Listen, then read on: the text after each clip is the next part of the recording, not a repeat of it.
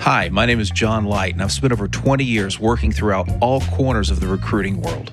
Our podcast, Drowning in the Tech Talent Pool, is a resource to help you stay afloat and get ahead of your competition.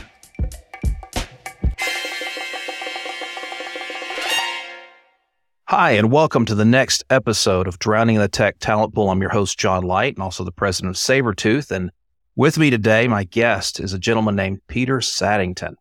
And Peter, I'm going to ask you to introduce yourself in just a moment, but I got to say, I'd be remiss if I didn't look around you in the video and go, okay, this guy digs cars and racing and getting his hands a little dirty. Well, you're not wrong, John. And I really appreciate you for giving me an opportunity to hang out with you on your podcast here. Long story short, I'm a second generation race car driver. So my first, my father did that and I have some amazing, wonderful memories of that. And my son also drives full time. So we're into our third generation of racing. I like to say it a genetic disease. That's something that's in the blood. But eh, from a professional standpoint, the long story short of it is over the last 20 years, over two decades, I've been a perennial entrepreneur. I built multiple startups. I've had one acquisition over a nine year grind and I've had three early equity buyouts. I built three venture funds and I'm currently running my third one, which is a $16 million ventures fund that's focused specifically in deploying capital in the Bitcoin mining space and Web3 projects. Mm-hmm. So that's what I'm doing now. Okay. Well, no wonder your office is in a garage. You have to have everything close to where you can go from one job, one task to the next in a hurry. I got a question. And this question actually was on my mind the other day when we spoke. So your son's not like, it's not like he's 21 and on a racing circuit somewhere, right?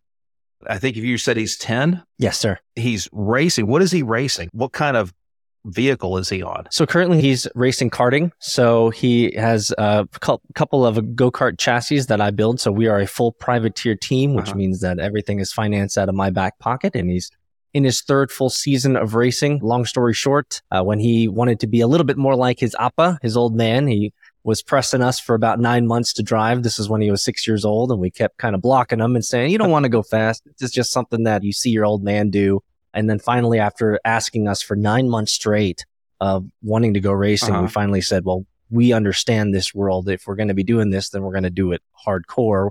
So we pulled him out of school. We homeschool him and he's on the track three weekends a month.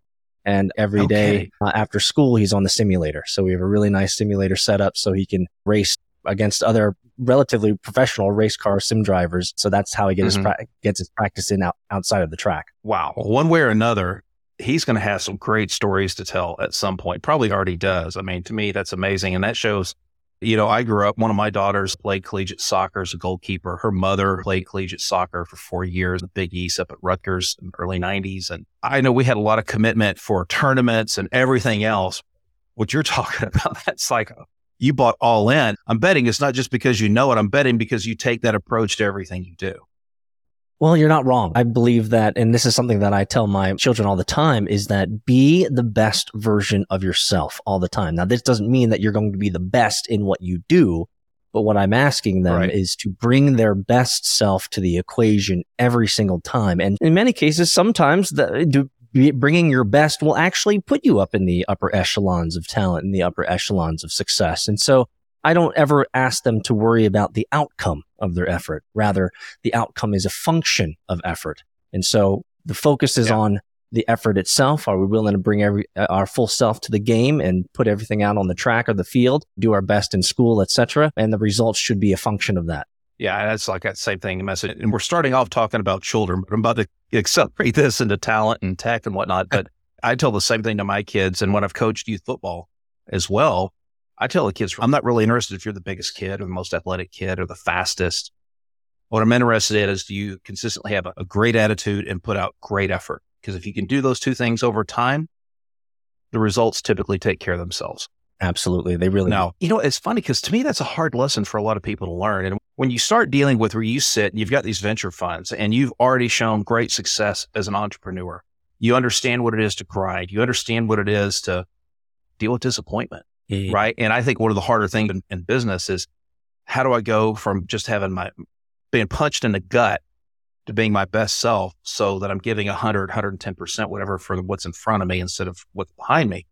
But I'm really curious, you know, when you look across the VC landscape, when people come to you and say, Hey, I've got this really great idea and you want to vet them. And I'm not looking for specifics or, you know, trade secrets, so to speak, but just do you ever vet people and look at them and wonder, man, does this person get it? That it's effort and attitude over time. And sometimes that time part of the equation, that variable can be way out there. Like you said, it could be a seven, eight, nine year grind in, in some cases. Well, ab- absolutely. And I think it's imperative that if you're moving into the venture space or you're building you're an entrepreneurial minded or you're an entrepreneur or an operator, you want to build startups that require venture funding or, you know, in, any type of investment from a family office or even an institution.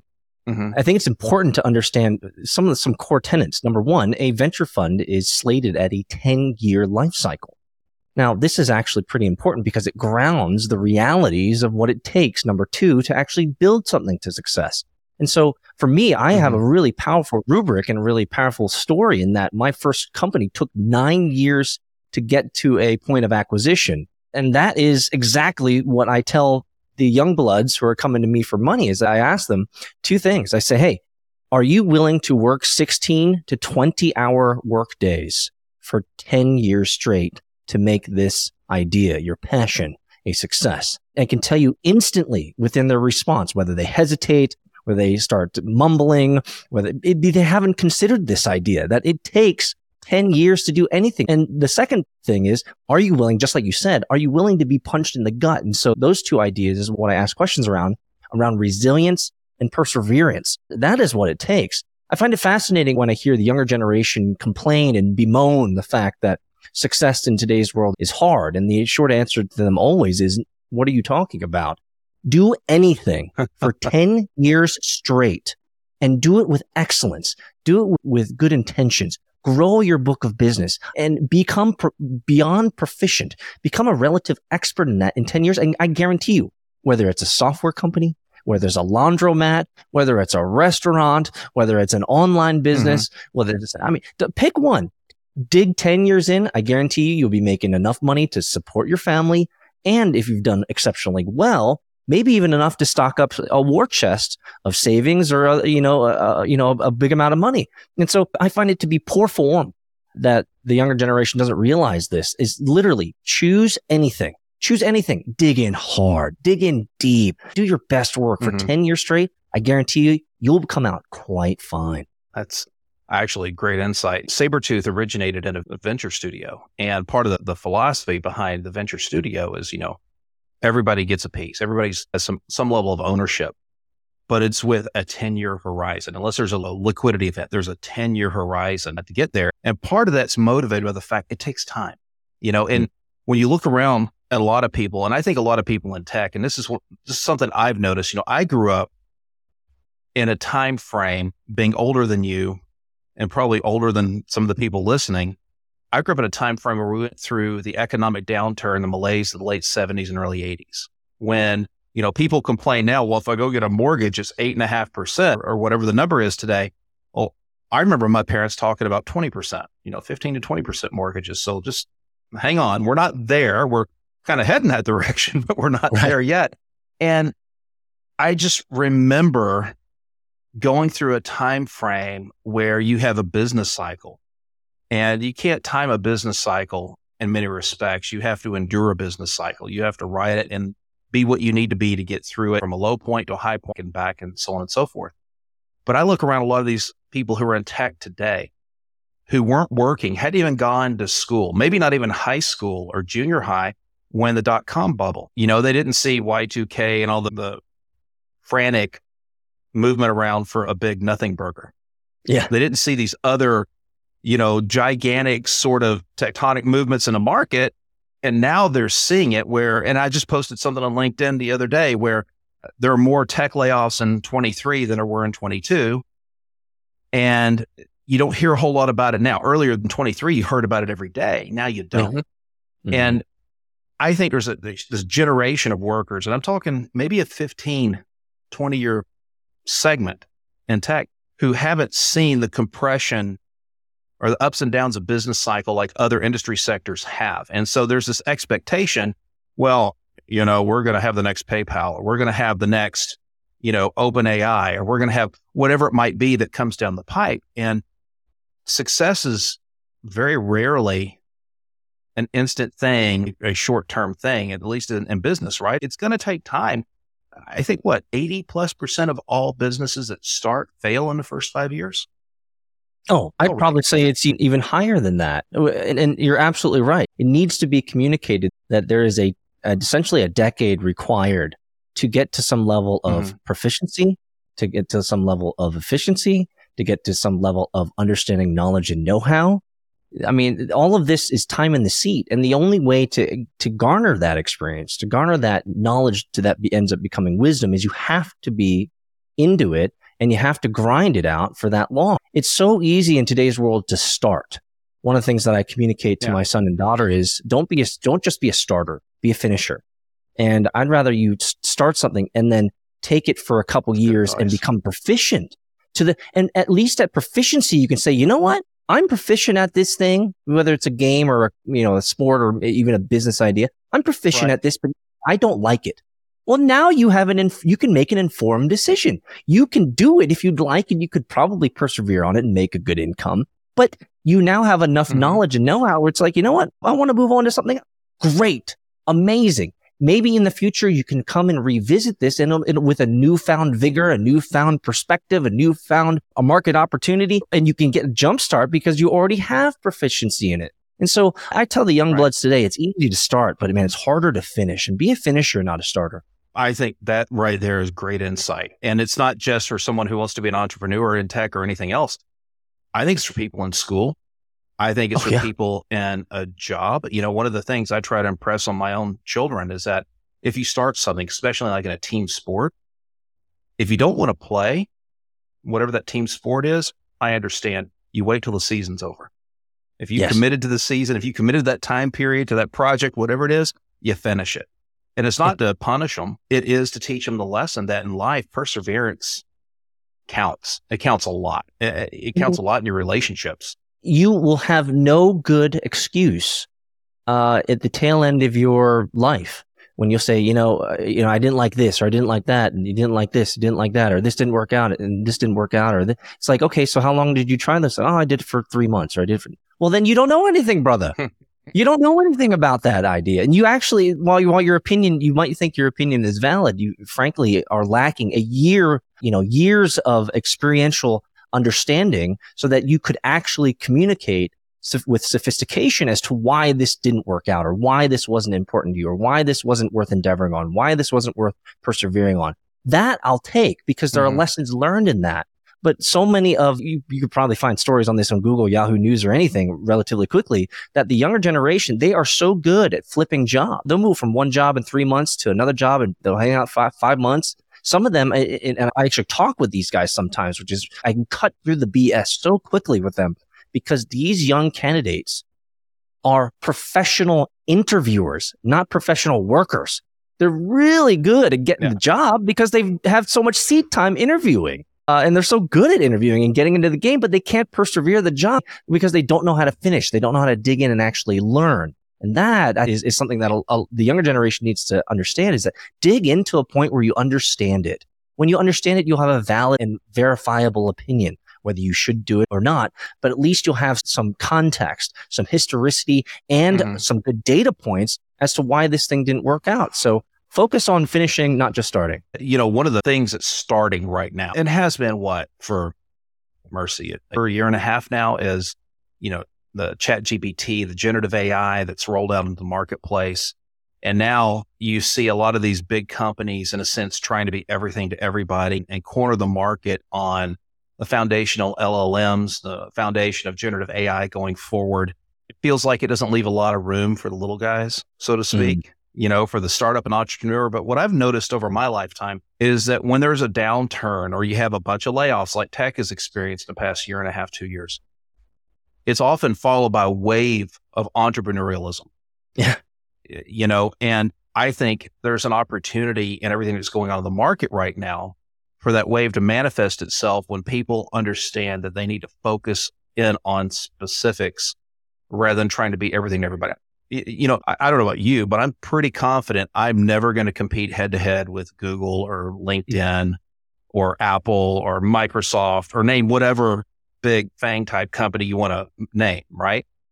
But what I can do is wrap my hands around something that I do really, really well Mm. and execute it at a high level and find a way to deliver it to the market that the big players can't do because they're trying to do so many other things. And I I wondered if you could speak a little bit about what you're seeing about this is a great time, or not just to start, but to start with the end in mind, you know, that eight or nine or 10 year run. And maybe it manifests as that, maybe it doesn't. But how do you see the market right now with the changes going on and the opportunity that's presented for people who've been squeezed? Mm. Yeah, to go back in the workforce or maybe to make their own workforce. Absolutely. We are now in. So I wrote a, I wrote my third book about this, and I've actually created videos on in and around AI, machine learning, and the future. And I was Mhm. speaking specifically to the younger generation and letting them know that. Let's just go back to the context of my third book. My third book is called Gravity, creating creating infinite infinite opportunities. And how you do you create gravity in today's world? Well, the focus of my book and the three main points is that we live in a mobile, video, and remote work world. That and this was published in 2019, so this was pre-lockdown. This was Mhm. pre, you know, COVID and all that stuff. And so I'd like to, you know, sh- rub my shoulders off and brush my shoulders off and say I told the, I knew the future, but it was even it was heightened. Everything that I had espoused Uh-huh. in my book uh, was heightened during lockdown. We went all mobile. We went all remote and video is even more leveraged today than it was three or four years ago.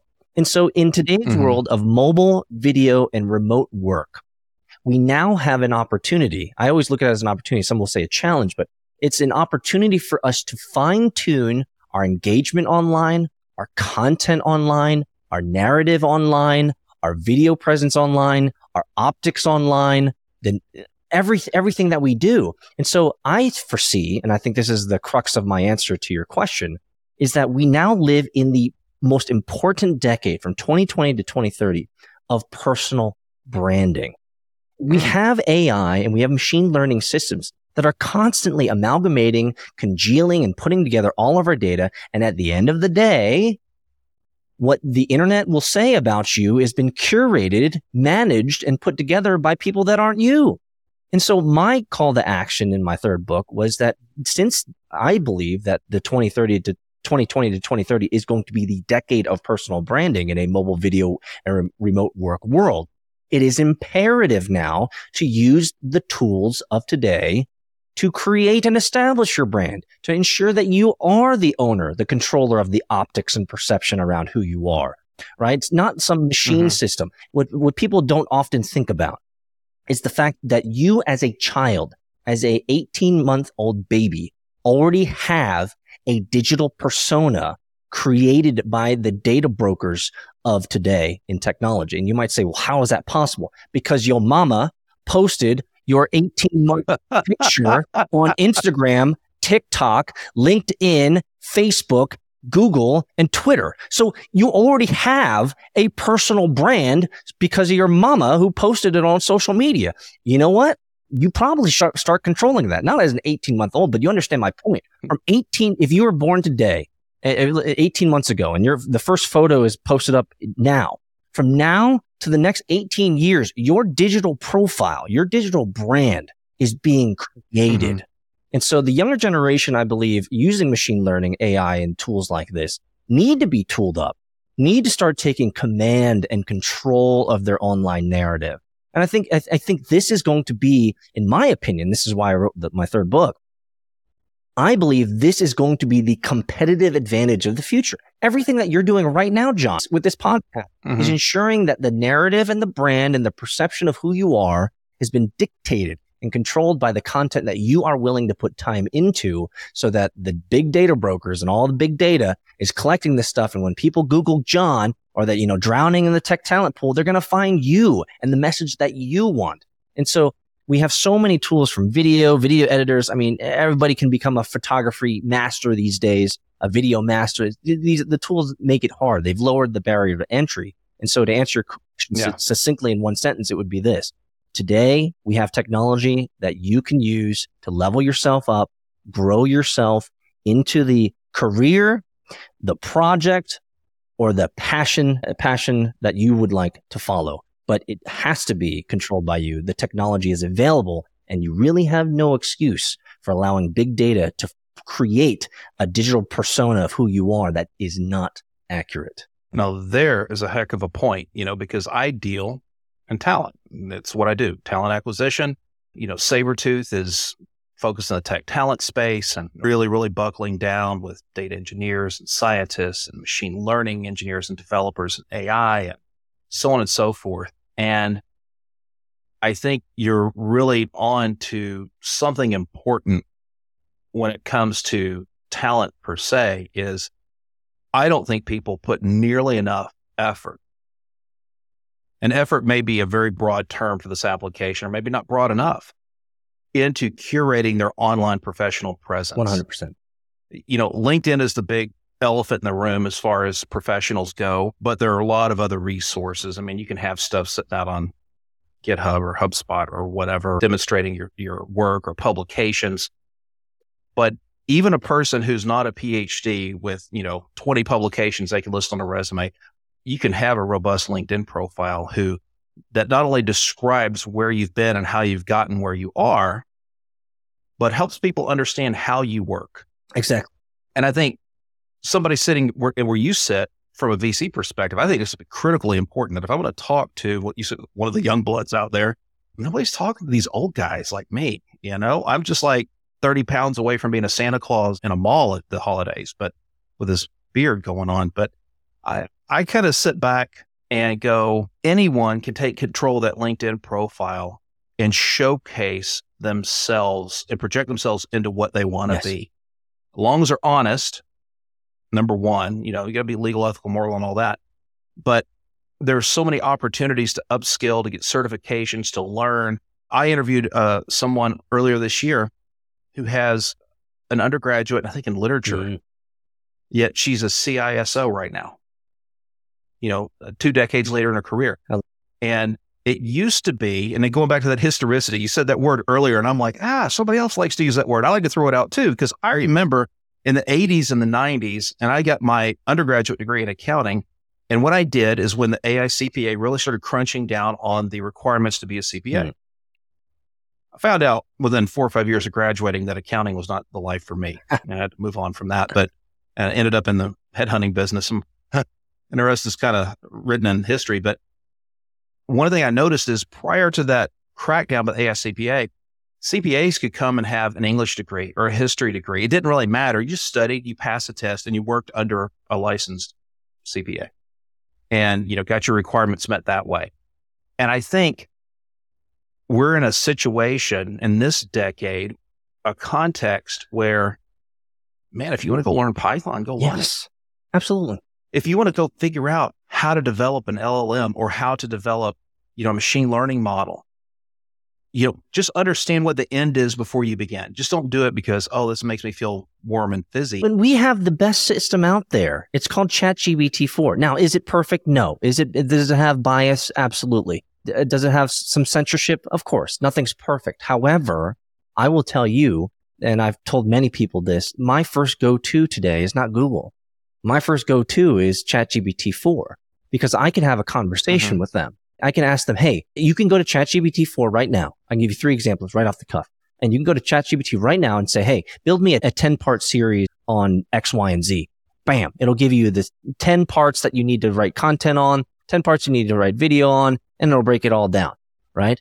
Or you could go to them and say, Hey, you know, I want to learn Python. Where should I start? It'll say, here's the websites. Here's what you need to learn.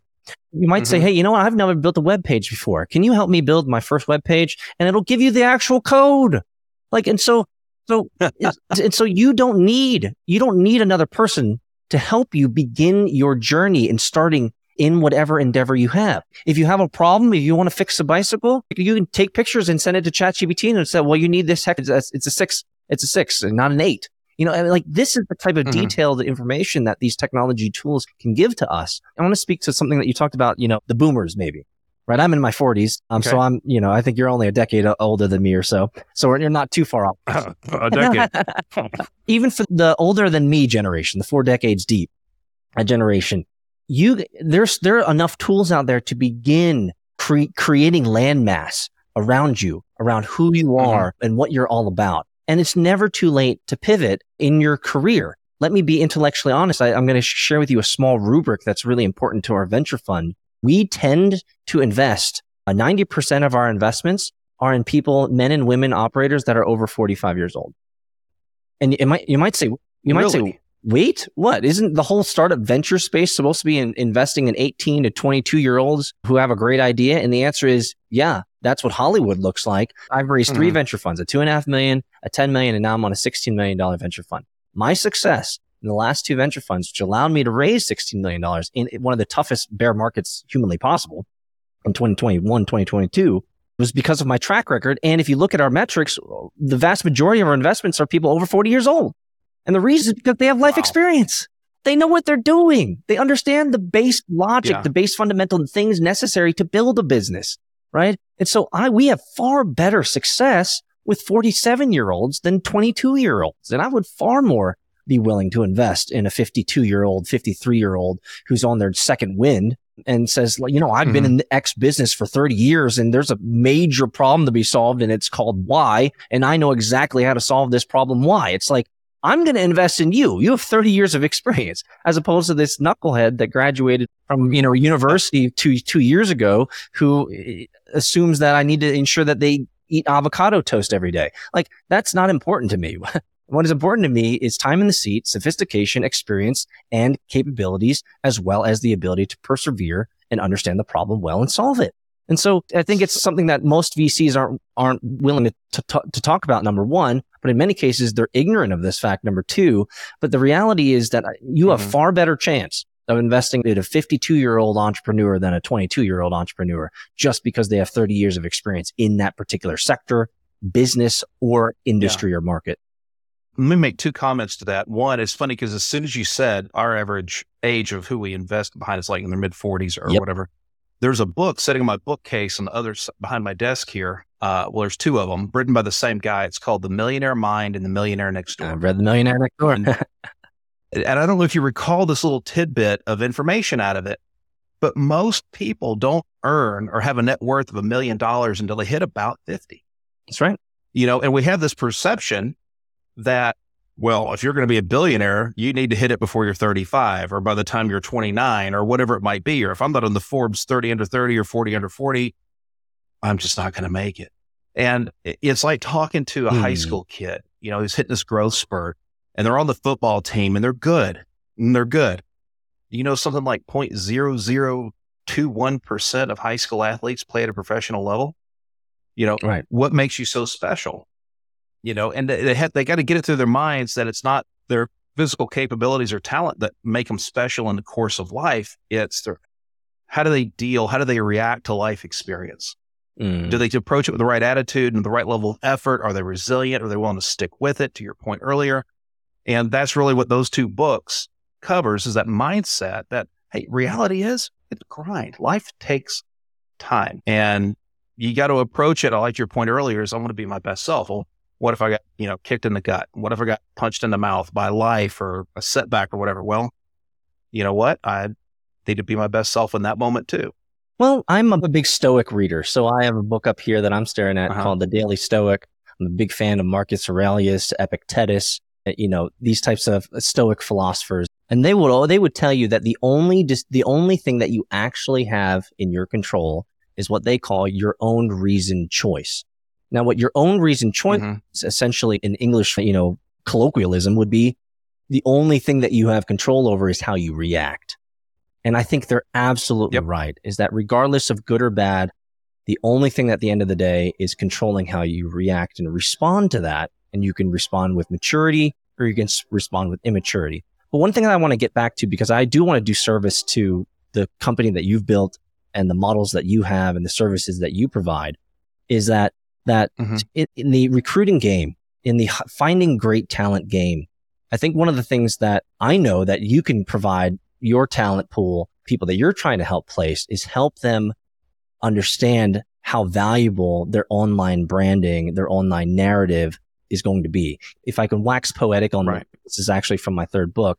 But I foresee a future because I've talked with recruiters. I've talked with data an, you know, analysts in the recruiting game. I've talked with machine learning uh, experts and AI experts mm-hmm. in the recruiting game. And, and, you know this as well as I do is that you guys are now being tooled up even be, beyond what you thought was possible 20 years ago or 10 years ago. You guys are being tooled up with big data, uh, you know, systems, algorithms and formulas that will allow you to truly amalgamate in a maybe a dystopian way a true view of an individual. Now we're not going to, you know, communist China here and having social credit score, but employment history and, and, amalgamating your social presence combined with your work history, it is a big data thing. And I know that there are companies that are taking all of this into account. And you might say, well, that sounds like an eerie mm-hmm. dystopian, you know, they know all the, well, well, baby, if you can't control it, you might as well optimize for it. And so that's the way that I look at it, mm-hmm. that we now have an opportunity to curate, manage our own online branding.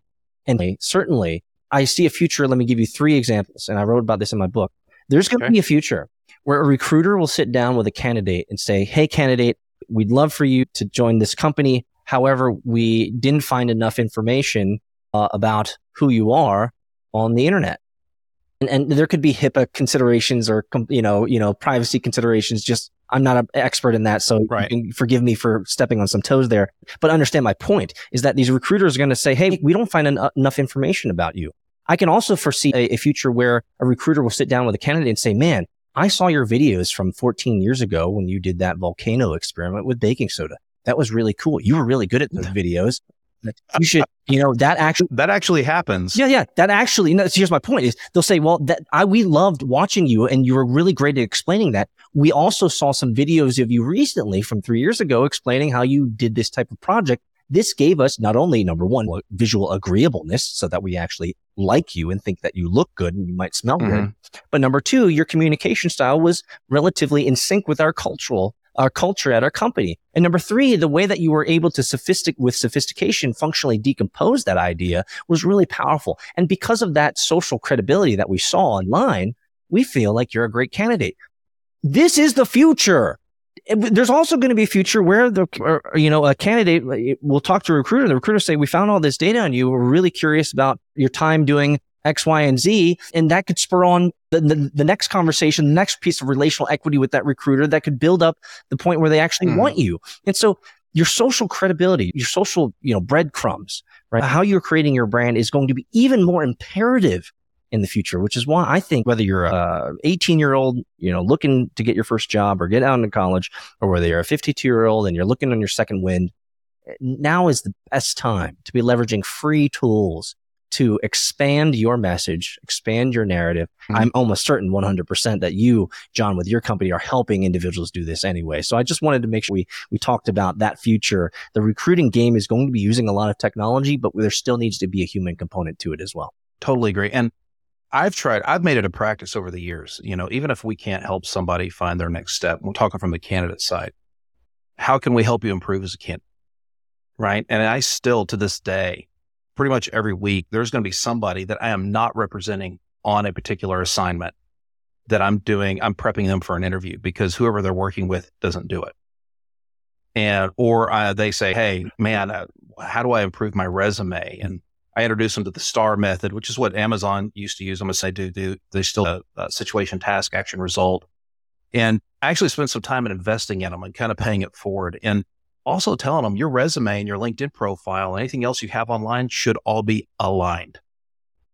Because you talked about, well, hey, 14 years ago, we went and we saw this YouTube video of you blowing this baking soda volcano up. And we really like the fact that when you blew it up, the ceiling caught on fire because it shows that you have a very intense personality, or however they want to interpret it. There's that, but there's also, hey, yeah, we caught a video of you at Daytona Beach on spring break, and it wasn't that flattering. And we're not sure that it's going to represent you well in this company.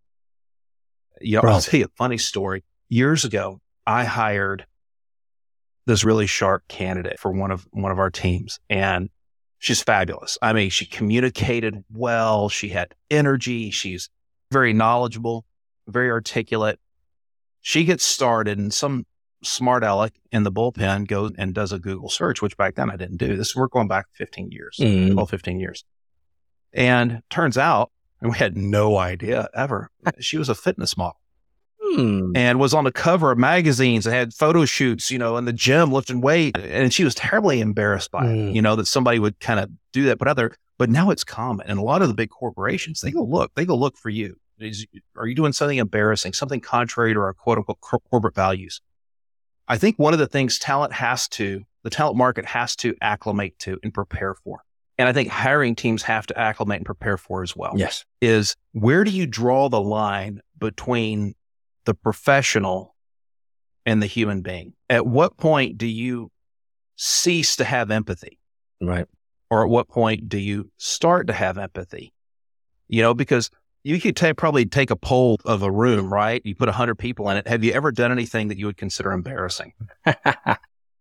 Or have you changed your position on an issue right. between high school, college, and adulthood.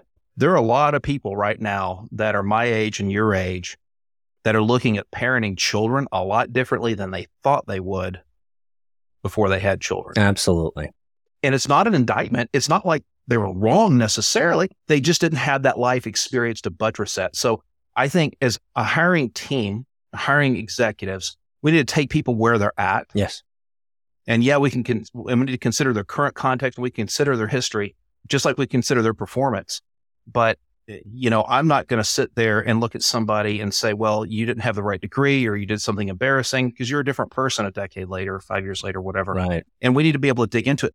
That's the human element. Yes. That's the part that today, and at least in the near term future, AI can't replace. But what AI can do, I think, is help you stack the deck in your favor. When I see AI in the recruiting game and in the talent business, I think about steroids because Mhm. what everybody is doing is they're taking existing practices and processes, putting AI into it and accelerating, creating the capacity for more work, but they're not improving the process necessarily on a qualitative basis. Mm. I think it's more of a quantitative thing, which is fine.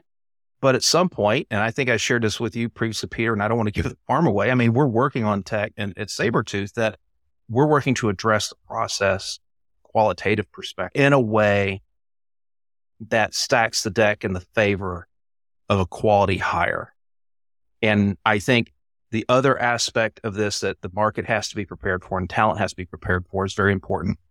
I think we're going to get a lot more fractured and specialized. Oh yeah. And the idea of fractional work is going to be a career path for a lot of people from early on. But to get there, to be effective fractionally, you first, to your point, you need to go through the grind and become an expert, a bona fide expert in a specific application, which actually kind of takes me to another question I have from a VC perspective. When you look at an idea, how much specificity do you look for? And I'm not talking specificity in the sense of, you know, what's the, what are your brand colors going to be mm-hmm. or something like that? You know, what's your swag? And I don't care about any of that stuff, but specifically, what problems are you solving for and why is it important? Well, I always like to say that the best ideas stem from imminent need because the, it's the imminent need that in so many ways will drive the determination and perseverance to actually build that thing to completion. And so this might not be a perfect rubric, but it, I believe it saved me millions of dollars and millions of dollars of invested capital that I'm responsible for from my investors and my LP, my limited partners, which is simply this Mm-hmm. if I can't connect a imminent need that the operator or entrepreneur has to the actual problem that they're portraying to me, then I won't invest in it because there's not enough skin in the game, right? Like, let me tell you my, and I don't mind telling, this is, uh, my, I've told this so many times to investors. This is my perfect rubric. It's five points. Number one, you're 47 years old. You've spent over 20 years in. Number two, you've spent over 20 years in that particular market industry or market demographic. Number three, there is a distinct problem within the 20 years that you have worked in that industry that you can functionally decompose, communicate with sophistication, and tell me how your solution is different from the current existing solution. Number four, Mm-hmm. you you can communicate to me a perseverance level of over those 20 years of that industry. Uh, yeah, were you a business analyst for 20 years or did you start as a business analyst, then you moved to management, then you moved to DevOps, and then you moved to sales because they needed you there, and then you moved to Mhm. marketing, and then you finished out with an executive VP. Do you have a history of the entire breadth of that particular market or industry? And fifth, and I think this is most important, are you a great storyteller? You see, I'm not in. Okay, that's. I wasn't expecting the fifth. The point fifth point is that. my That's mo- interesting. The fifth point is my most human point. And I think you can Uh-huh. see from my communication with you, I am a storyteller. I know what it, it takes to communicate effectively across the veil to be able to engage the individ- the other individual in an emotional context. Sa- Car salesmen understand this. If the car salesman can get the individual in an emotional context, then they make an emotional purchase, right? and and uh, if you're pitching to VCs, you got to tell me a good story. You got to be able to tell me the details of it. You got to get my heartstrings involved, right? That is that Mhm. that's a kind of little little juicy secret there, but that's what I get hooked on. Right? Do you have all the requisite necessary requirements of historicity, experience, expertise, and capability?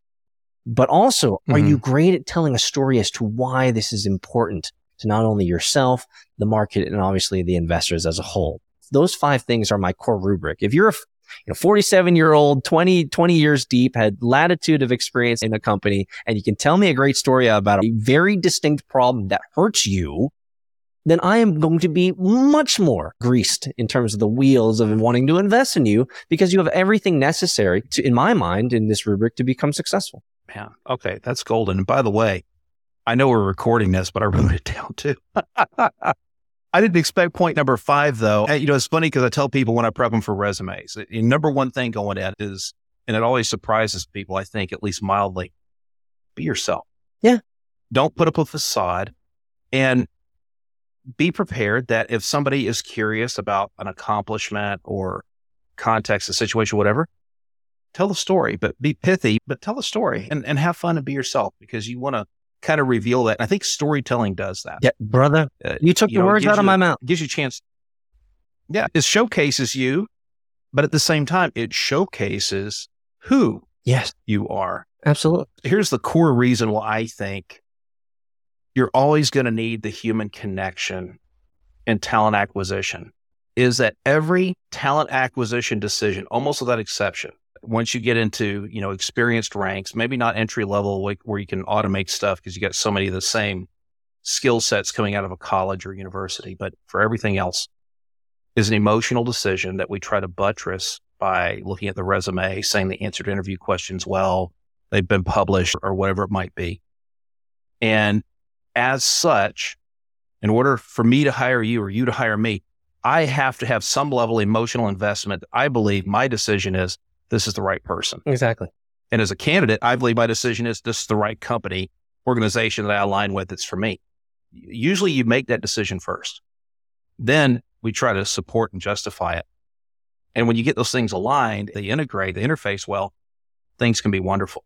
But if you ever put a facade, if you ever fake it, so to speak, you end up running into a really bumpy road that'll throw you out of your off the saddle. And because I'm actually listening to what you're saying, I feel like you're actually telling me some of the secret sauce behind the product and service that you're building. And you're uh, amalgamating, you're Maybe a little bit. congealing these types of aesthetic nuances that actually have a lot of value in the entire recruiting and Mhm. hiring and talent acquisition uh, process, which you're an expert. I'm not on, but I can read between the lines pretty well. I'm good at listening to people. So I think you're telling us that you have some secret sauce or some secret juju into in what you're building that is adding in the human element, which is so imperative and so important. you're always going to need people involved in the talent acquisition process. The question is where and doing what and how. That's an open question, but I can tell you this. There's a fantastic study and look, you've hired and sourced talent over and over again, and you've put your money where your mouth is on that talent, right? When you put money behind somebody, Yes. Yeah, you're investing in an idea, but you're investing in that team, that individual or that team that's going to drive the bus. And I would tell you this there's a really great study. You can check out the website. You kind of got to dig for where he has it. It's uh, a leadershipiq.com, I think is the name of the website. But this fellow did a study where he tracked 20,000 new hires across a three year period, hundreds of companies, hundreds of hiring managers. End results and this is across multiple functions and industry sectors and whatnot. End results were this 19% were considered successful hires. The rest were kind of split almost evenly between people who left or terminated or people who were on the job performing the job, maybe up to kind of minimum standards, but nothing more. And if the hiring team could go back and make a different decision, they likely would. Understood. But that number has just fermented my head for years now 19%. Because a company that can crack the code and turn that 19% to 38% mm. just conquered the world. Oh, no doubt. But it does fall within the Pareto principle and the Pareto distribution quite well, the 80 20 rule. So it actually makes a lot yes. of pragmatic sense.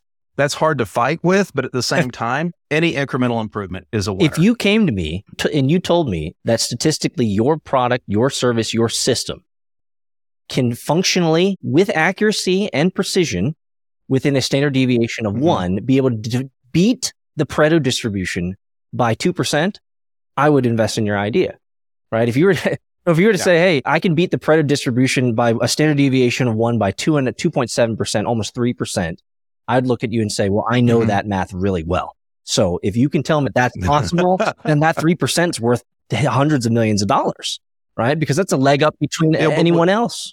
But what's crazy is if you have a million companies, yeah, yeah. If you do them, twenty thousand, yeah, you do three percent better than most companies. You're going to be taking a taking the mass of, of scale there. So yeah, but I'm saying twenty percent of a million companies. So, t- so let's just say, let's keep it real simple. Let's just say that two hundred thousand out of a million companies can go from nineteen percent. Let's be bold. Let's say they can get to twenty five percent people considered successful hires. You're still, in my mind, within the balance, the Pareto principle, because you have that other 80% of companies that are languishing at 19% or even lower. Well, if you move away from a logarithmic metric and you move to an exponential metric, then that would, you could actually, I think within rationale, be able to say that we have an order of magnitude greater success than everyone else because of this, yeah. You know, 6% differential. So well, I mean, if you just if just stack the deck in your favor for a successful hire every time has a huge impact over time. But I will tell you this: you know, you look at the you look at external recruiters, and all the contingent recruiters offer some sort of replacement or refund guarantee. You can even get replacement guarantees uh, within parameters from retained search firms. Our retention business, which is that mid level business where we do charge a retainer because I don't like working for free 80% of the time. There's a Pareto principle again yep. on the contingent side you know, when you look at that, we offer a replacement guarantee as well in that time period. But here's the thought process behind it that being a limited time frame is there is no control by our organization on what the work environment culture is like, what if the company's succeeding or I mean, there's just so much out of your control. And you can't hedge or ensure that the company is going to continue on or that some other life event happens in the market or to an individual to guarantee it. So it's a hard thing to do. And I'll tell you, Peter, something that has my antenna up that, that catches my attention. And I don't know that it's a problem to be solved rather than a problem to be navigated. AI, the advent of AI, the availability of it spreading its tentacles everywhere in the marketplace is going to commoditize a lot of stuff, a lot of processes, a lot of skills it's I don't think it'll ever commoditize certain things. I don't think it'll commoditize what I'm doing. I don't think it'll commoditize what you're doing because a lot of your decisions when you invest behind someone, yeah, you've got your rubric and you probably got numbers you look at and okay, is this real from a financial perspective? But you also sit back and go, do I know, like, trust this person? Is this a person who they've dem- they have a demonstrated history of perseverance, resilience, resourcefulness, innovation? experience all the things we've been talking about earlier. And I just wonder sometimes at what point do we get commoditized to a space where we just get and more and more specialized and specific until that's all we are? I, I think we will get more specialized. I think technology has a great way of creating general or generalized uh, capabilities for individuals, uh, augmenting your capabilities to for even more depth and more sophistication but you're never going to one the one thing that AI cannot do as it stands right now is AI doesn't have right. creativity. AI doesn't have innovation. Exactly. And that requires a spark of consciousness. So un- until we get AI, AI to have consciousness, AI is merely an augmentation of a large language data models and large language data sets that I can leverage as a tool mm-hmm. in my multiplicity of tool belts and, and tools that I have in my proverbial belt here. But at the end of the day, we will never be unnecessary. We will always be required. The human element is always going to be required. And maybe that's me trying to think positive towards the future as a technologist. and maybe there, there's some, you know, some self-interest within that, that color commentary there. But I, I, have to believe that at the end of the day, flesh and blood, we are mm-hmm. humans mm-hmm. who connect to other humans with flesh and blood. And at the end of the day, that's how real work is done. No, totally agree. And let me ask you this, because I know we're about to have to wrap up, and you can hear my 9.7 pounds of fury, my little dog in here barking. hey, he takes, he's a noble beast. He he's takes protecting the house in my office seriously. I love it. But talk to me for a second. And I think this is important because I think it tells us a lot about people, right? help us understand, you know, when you look in the mirror, you get up in the morning or you go to engage with your kids or, or with, you know, a potential VC partner or anyone else. What are you passionate about? What's what's the project or the mm. cause or the purpose that you want to grasp onto every day and make a difference in your life and the lives of people around Thanks for you? asking. I have sticky notes all over my desk here. And there's a st- sticky note right here that has been up there for 11 and a half, almost 12 years now. And it states, I want to be fuel for humans. And that is my passion. Hmm. My passion is that uh, I'll give you a little bit of context. My life started out as an orphan. So I started out in an orphanage, right? I had no future mm-hmm. to be, I had no future prospects, right? I wish most likely should have aged out of the orphanage at 18 years old, but I was adopted by some amazing parents who are just completely salt of the earth. They live out of Austin, Texas. My father is in his mid 70s and he works at a hospital and he makes $12.75 mm-hmm. an hour. So this is how salt of the earth my my upbringing wow. was. And so for me, starting out my life out as an orphan, being ad- adopted into mm-hmm. a family that didn't have lots of means and ways, you know, didn't couldn't give me a trust fund or anything like that. And for me to grow up, learn English, to go back to Korea, learn Korean, go back to Japan, learn J- Japanese. I was lived there for four years to earn three graduate degrees mm-hmm. in the social sciences, to publish three books, to have you know acquisitions and you know worldly success in in all of that. My if if I and, and this might seem weird to say, but if if, if an orphan like me could succeed in America through hard work, right, through through the sweat of my brow, through digging in and being a finisher, not just a starter, then anybody can do it. And you might say, well, Pete had, had tougher upbringing. No, you didn't. no, you didn't. Trust me. Trust me. It is, it's, it sucks in America to be poor uh, and let's say a poor yeah. colored person. It is worse mm-hmm. in America to be a poor Caucasian person. I won't go farther than that, but to be a poor white person in America you have zero handouts. You have zero help from society at large. You are the trash of the trash. And I know that world. I came from that world. And so I know that if someone like me could achieve what I've achieved, then anyone can achieve that with a positive outlook, hard work ethic, positive thinking, not just positive thinking alone, but, but grabbing yourself up by your bootstraps, being able to, to manifest a reality, manifest a world that you desire and that you want to work for. If, if I can do it, anyone can do it. And so when I wrote that, this down 12 years ago, I want to be fuel for humans. That's when I really got serious about doing mm. podcasts and creating content because I've been successful. I've been so blessed through my discipline and hard work that I want to share, like I'm sharing with you for this hour here, sharing a little bit of my story, hopefully encouraging people in their journey, in their life journey and being fuel for them. So if, if I could help someone the, the least thing that I could do from your podcast is help someone feel good about their work today and maybe, tr- you know, want to try something new today. Brother, I've done mm-hmm. the universe a good service. So th- that's where I'm in, in my life in, in my mid forties now is I want to be fuel for humans. I want to help other people succeed. Obviously, I want to build my own stuff, but I want to be encouraging and I want to be, yeah. I want to leave love and care and all of that in my wake when I'm long and dead. Awesome. Peter, man, I'm indebted. Thank you for joining us very much. And by the way, side note, my dad was adopted at 12 and my second son is also adopted. Mm. And uh, knowing where he came from and where my dad came from, yeah, it can be really rough, you know, because you don't know what, as a child, you don't have the sense for it, you know, what you're going to get and where it's going to go. And there's a lot of intrepidity and It's a, it's a challenge. So I think it's a fantastic story. I think it's a really great story. Well, thank you, John. And if you're in Texas visiting folks in Austin, don't forget I'm not far away and, and outside of Houston. Might have to might have to compare notes face to face at some point. Well, let's do it. Thanks so much, John. Really appreciate. And if I could say one final thing, if you've if you have Yeah. adopted, uh, you know, your children, you understand it. It let's just say if you're of the faith, then you're doubly blessed. So you've been adopted, and so your son. And this is the way that I look at it: is I've been adopted twice. Once by my heavenly Father, There you go. and once by my adoptive parents here. So I have all the means necessary to live a successful life. And I hope I think I I think you believe that too.